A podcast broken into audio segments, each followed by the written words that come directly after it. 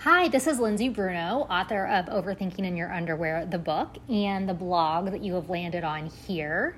Um, so, after publishing the book, what I've learned is that you guys want to listen to things rather than read it. And um, as an author, I'm a big reader, but as a consumer of all things media, I get it because I always have a podcast on in the background. Um, I hesitate to call this a podcast because I have so much respect for podcasts. I love them. I listen to everything from true crime to news to gossip. So, what I'm really going to do here is just read to you um, the blogs as they go up if I add a little bit of commentary here and there, maybe I will, maybe I won't. We'll kind of see how this goes. So, um, this is the first one. This is How to Get Dumped for a Model on Valentine's Day. I published it the day before Valentine's Day. So, I'm just going to read it to you um, in case you're not much of a reader, okay? So, here we go. We can agree everyone hates Valentine's Day, right? If you love Valentine's Day or have soft focused memories of romantic flower filled evenings, keep it to yourself or everyone will hate you. I'm just saying. So it's Valentine's Day, notoriously the worst day of the year. And the guy I'm dating, who we'll call Skip, says he's going on an unplanned work trip. I'm not surprised. I mean, the trip itself is surprising. His job working on his job working out of his dad's basement do- doesn't offer much out of state travel up until this moment but I'm not surprised by the whole running of Valentine's Day scenario. That I expect from the worst holiday on the calendar. Anyway, Skip tells me he's traveling for Valentine's Day weekend. Another clue to this Where's Waldo level mystery. Who has a work trip on a weekend? As his plane leaves the ground, I spring into action. Now, this is the early O's, so the word cyber stalking isn't a skill you add to your resume with pride. You still feel dirty creeping through the windows of other people's social media, like a neighbor with a fetish.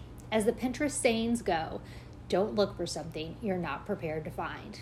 And find I did. Skip's Facebook page is adorned with likes and comments from, from a woman whose name I know and whose state he's flying toward. Before he lands, I pull out my phone and text Skip two simple words Pamela McPrettyface. You're not on a business trip, you're visiting Pamela McPrettyface. He calls immediately. I don't need to type the next few sentences because over the, over the last few years, we've learned about this behavior through TikTok's blogs and even Merriam Webster's dictionary. Light that gas, friends. Calm down, he says. Nothing is going on, he argue, argues. You're crazy, he insists. The gaslight statement that burns brightest is Do you want to talk to insert name? Can you imagine? Yeah, hi, this is Skip's girlfriend. Is he really in a meeting with you or tossing around in bed with a woman whose hair looks flawless in the morning? Of course, I never asked to speak to anyone. You reach if you reach a point in a relationship where references are required as you run errands, get out. The next morning, the worst day of the year arrives. Skip calls to say Happy Valentine's Day and informs me he'll be out of cell range most of the day. Right, so now he's a coal miner. Later, I learned out of cell range is on a hike with Pamela. Over the course of the afternoon, my brain moves from mild suspicion to the certainty of a conspiracy theorist on Reddit. I know in my Valentine's Day heart of hearts, I'm right about this boat trip. I'm right about him. I'm right about the relationship. I text, no response. I dial his number, straight to voicemail. I leave a message. I know, I say in the low, gravelly voice of a B movie stalker. More calls, more texts, dead silence. In those situations, the phone will ring, the answer will arrive, but logic and patience are far from your zip code, and you feel the minutes as a somatic symptom rushing through your body.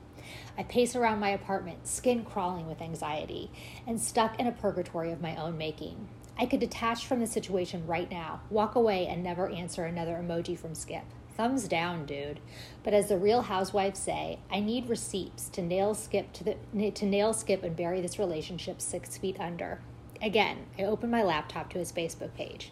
I see the likes and comments from Pamela McPrettyface. I click on her profile and hover over the message button.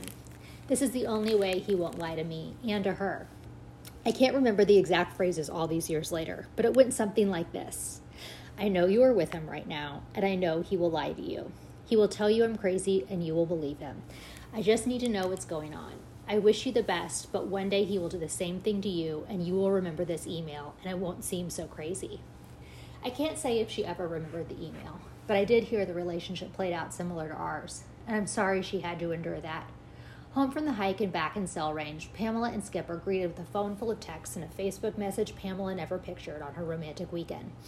Pamela did what I assumed she would do, because women do what we do, and I love that about us. She confronts Skip and tells him to call me. It's the most honest seven words I've ever heard out of his mouth, which is how I know she's standing right there. Hello, it's me. Yes, I'm with her, he says. He calls later that night, or maybe it's the next day, and I detonate the line with every expl- expletive ever fired. I carry on so long, I'm grasping for insults that don't land. You're so athletic, it's weird. No one likes a guy with perfect calves, I stutter. Here's the thing our relationship was all but over. It had, it had been one bad scene after another for a long time. Both of us should have been moving on and into romantic Valentine's Day, weekends, but he kept insisting we were working on ourselves. We weren't dating other people, and we were made for one another. Lying was the real violation. Move on when you want to move on, but don't make the other person sit in the dressing room as you shop for a better fit. That anger turns to sadness pretty fast, and I become stuck in a wallow. Over and over, I ask myself, what does she have that I do not? This woman is gorgeous, stand out, and exceptional. I'd like to think we all are, right? She's a model, and I can see her portfolio online and understand what he sees in her. It's right there gazing back at me in a sultry swimsuit shot. I took this breakup as an overall evaluation of my self worth, my appearance, and my value as a human. Get it together, girl. So, what's next? Where's the lesson? Don't drop in here, run my Valentine's Day, and leave. Don't worry, I got you.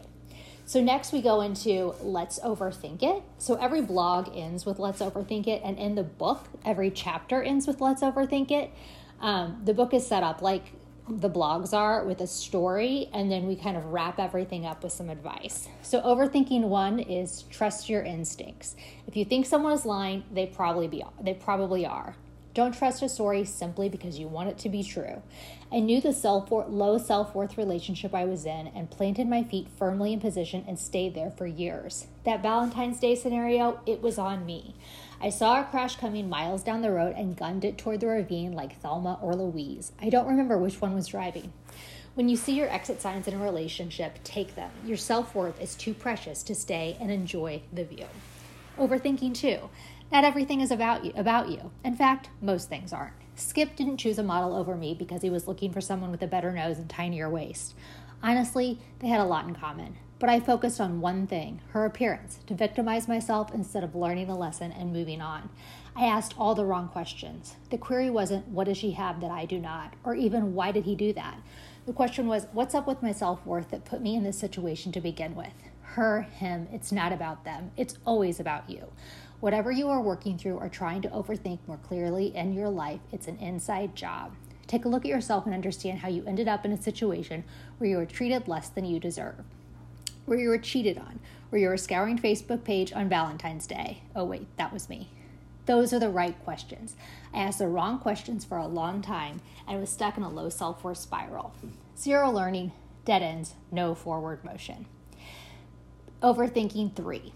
Find something to care about so your energy is moving forward and not caught in the past. Maybe it's a charity, maybe it's an art project, or a new practice like yoga. Finally, time will pass. You can't fake it or force it, but you will need some time. One day you'll be walking home eating frozen yogurt and realize the striking pain you used to carry in the bowels of your belly is gone. Poof, out of there. You try to conjure the feeling again just for the rush, but it doesn't live there anymore. You retell the story of the Valentine's Day massacre to a friend. But now it only seems comical. Comical. Tragedy plus time, right? The next year, February 14th, rolls around and you think, ah, the worst day of the year. But it's not because of him or her or what happened. It's just because everyone hates Valentine's Day, right? So that was um, the first blog post. I hope you enjoyed it. Um, again, I'm going to try to hop on here and read these to you going forward. And um, yeah, maybe I'll have some added commentary here and there. But for now, we'll just go with this one. Thanks a lot.